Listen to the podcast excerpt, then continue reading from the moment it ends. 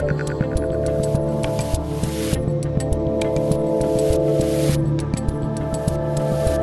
Dave Rubin, and we're going to be doing something a bit different today. Let me give you a little backstory here. On May 22nd of this year, USA Today put out an op ed from collegiate track star Chelsea Mitchell about her experiences competing against transgender athletes.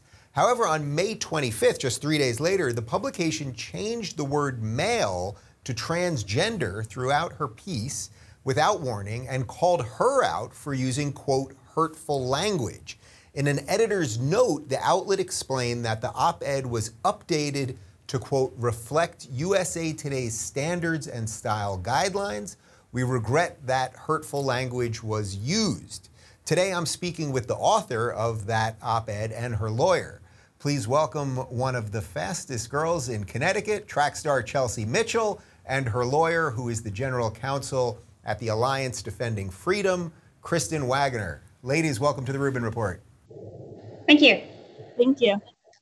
All right, so I'm glad to have both of you. Uh, Kristen, I reached out to you originally when I saw this story on Twitter because it just so fits so many of the things that I've been talking about on this show. Uh, Chelsea, I'll, I'll start with you since you wrote the original piece.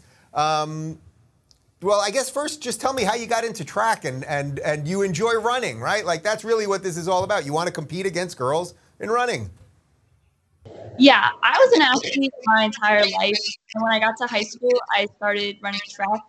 Um, and I kind of quickly realized that I was really good at it. And um, unfortunately, my experience in high school was, um, you know, not the best because I had to race against biological males my entire high school career. I lost a lot of opportunities because of it. I lost four state championships, two All New England awards, and countless other opportunities to place and advance and medal.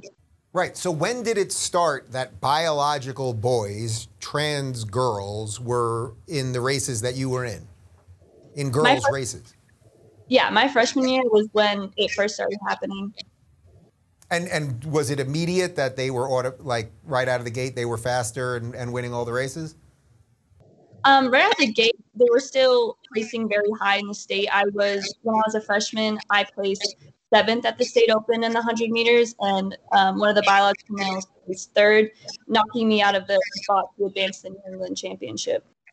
Right. So so what caused you to write this piece? And then I'll get to sort of where the, the legal part of this is, and then we'll get Kristen involved. I really just wanted to bring attention to what has been happening in Connecticut because I personally think it's really unfair to have biological males race against biological females because we just cannot keep up with the physical advantage of a male body. Um, and so I decided to put out my own story out there so that people could understand what was happening and how unfair it was. And to be clear, I'm guessing you are not anti-trans in any way. No, Just not put it all. out there. Okay. So so Kristen, when did you get involved in all of this? Well, initially, we filed a complaint with the Department of Education. That was during the Trump administration in June of 2019. And as time continued to pass and we weren't seeing the Department of Ed take substantive action on it, we ended up filing a lawsuit in February of 2020. And that was Chelsea's senior year. And um, there were some circumstances for her where she was ready to move forward with that. And we were glad to assist because there were four state championship titles that she was losing and it was just coming to the end where we needed to get judicial relief and so that's why we filed the lawsuit Right. So, Chelsea, what do most people think sort of behind the scenes? I, I sense that there's sort of an activist class and a, a, media class that loves pushing these stories, but the average person that's going to these track events and watching you lose to a biological male probably gets why you're upset about this. Yeah, I think a lot of um, people who have seen this happen in Connecticut understand how unfair it is, especially because these biological males were beating us females by significant margins in these races, and it was happening at every every single race that we raced against them, we were losing, and it was a big difference, and everyone can tell that. Yeah. So, so Kristen, what, what do you want legally? What, what would be right for to legally happen at this point?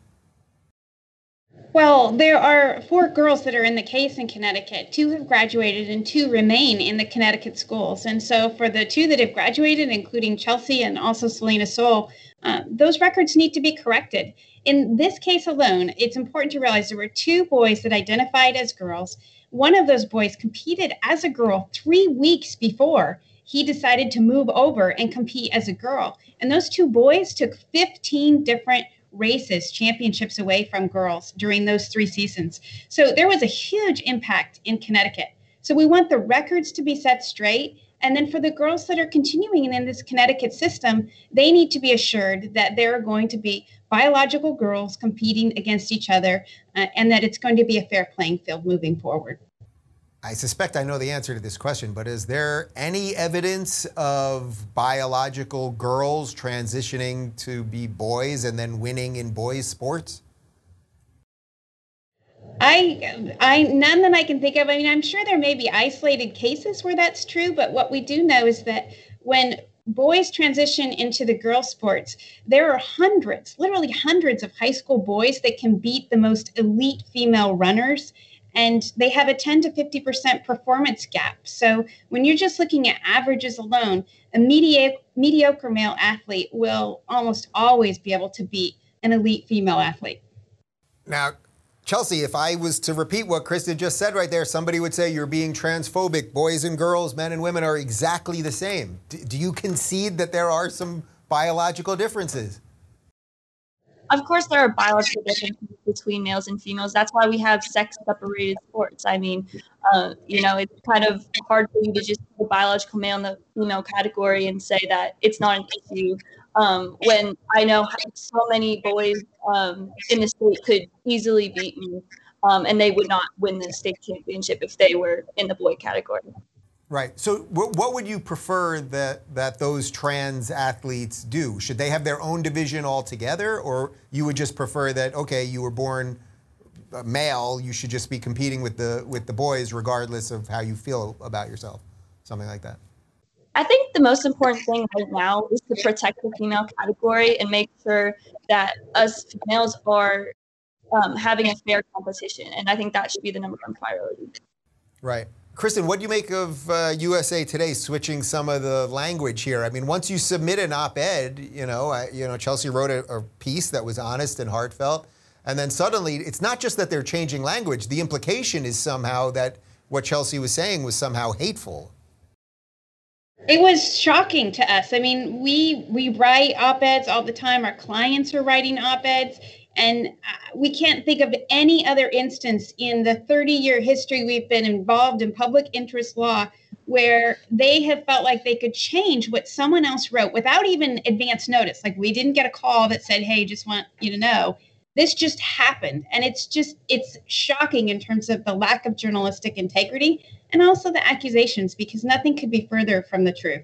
Right. Well, is there any is there any legal recourse you can take with them on that? I mean, the idea that they changed it three days later, impl- implying that somehow the policy changed, as if they didn't read it in the first place.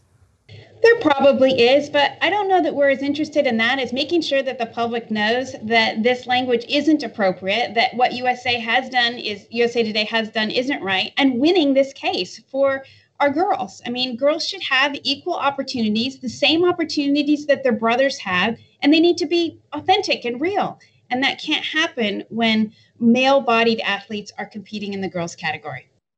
Chelsea, can you just talk a little bit about what it's like to be a young person going through the mob and the and the monster that so many people fear? That that's really why I reached out to Kristen originally when I saw this because I just saw, oh, here's just a nice girl who wants to run and tell her story. That's it. And then, of course, you read the stuff that they're saying about you and, and about you, Kristen, and all the rest of it, and it's just it's just nothing to do with the truth.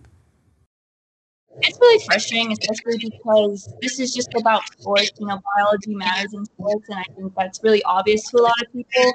So, you know, I'm not trying to be harmful or in any way. Um, I just want to be able to run on a fair field.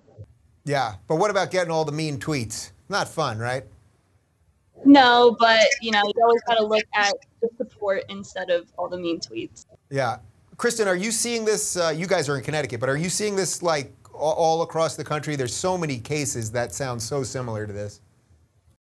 Absolutely. Um, we have a case in Idaho. I mean, as you've probably seen, there have been 30 some different state proposals that were just proposed this last year because we are seeing it happen across the United States. I've seen it on my own daughter's teams in conservative Arizona, um, softball as well as soccer. We've had uh, volleyball teams that have called us where literally a girl got a concussion from being hit with a guy playing. And, and of course, they're playing on the lower nets, right? And then we have the Idaho case, which um, where the ACLU immediately brought suit challenging a law that protected women in that state, and they're trying to get it struck down at the Ninth Circuit. And we represent two track athletes at, at the collegiate level in that case as well. I'm actually glad that you brought that case up because I was going to bring that up. What has happened to the ACLU that was once the great defender of civil liberties in the United States and now is, is actually attacking women in essence? It's horrific. I mean, it's just so stunning when you think about the fact that the ACLU would go after, you know, would defend those in Skokie so many yeah. years ago. And yet on free speech matters, they don't believe in free speech anymore. And we used to be able to say that, you know, we would defend to the death you for your free speech rights, even if we disagreed with you. And that used to be the ACLU's position. But they've abandoned it long ago in favor of ideology. I will say, though, that there is a, a broader coalition that's supporting Chelsea and this issue.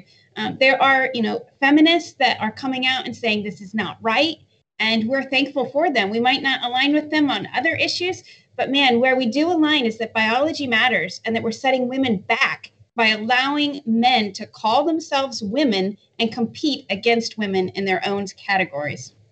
Chelsea, I can sense you're you're wired sort of cool, which I like here. But can you talk a little bit about like what it's like to just be a young person in this like bizarrely polarized political time and all of this stuff, you know, transgender athletes and critical race theory, all of these things that I'm sure your friends are talking about. And it's got to be just like a rough time to be in high school and college right now.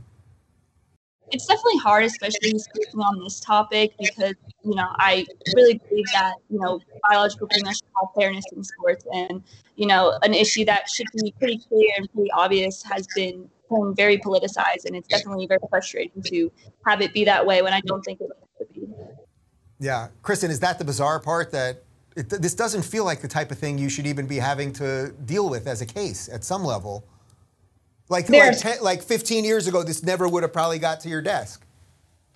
No, it wouldn't have. I mean, there are so many conversations that we have, you know, among our 70 attorneys. It's like, I can't believe we have to go in and argue about body parts in the courtroom and say that they matter, or or that someone would say that saying a biological male is biological male is harmful or hurtful speech.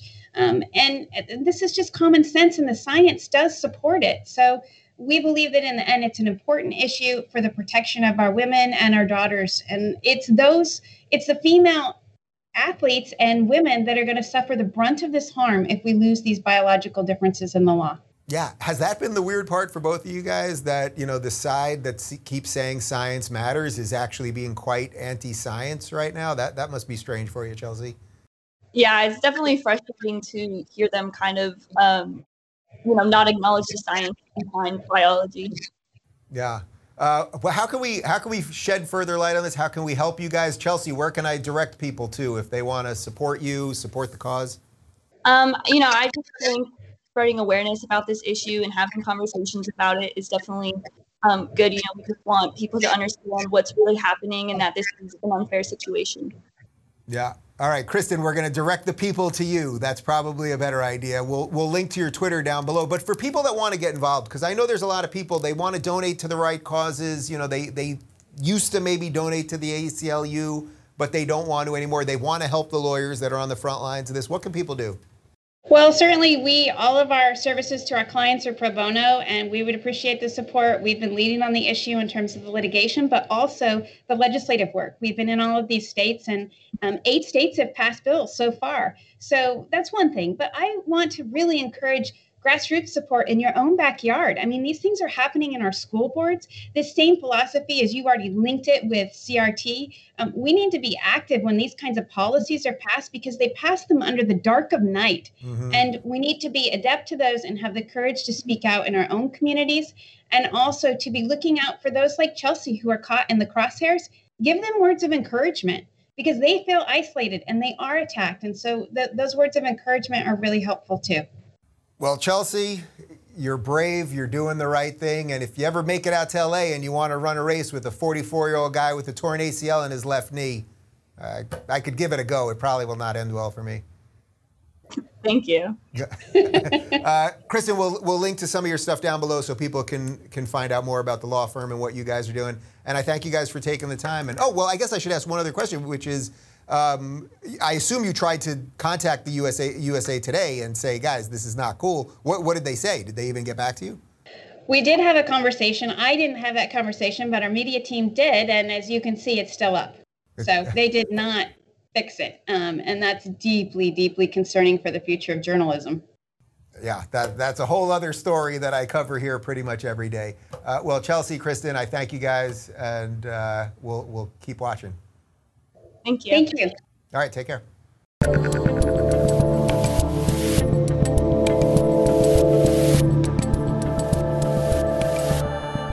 Thanks for tuning in, everybody. Be sure to subscribe and rate this podcast. And don't forget, you can watch my direct messages live on Blaze TV and YouTube every weekday at 11 a.m. Pacific, 2 p.m. Eastern. And of course, if you want to connect with me personally and get early access to my sit down interviews, join RubinReport.locals.com.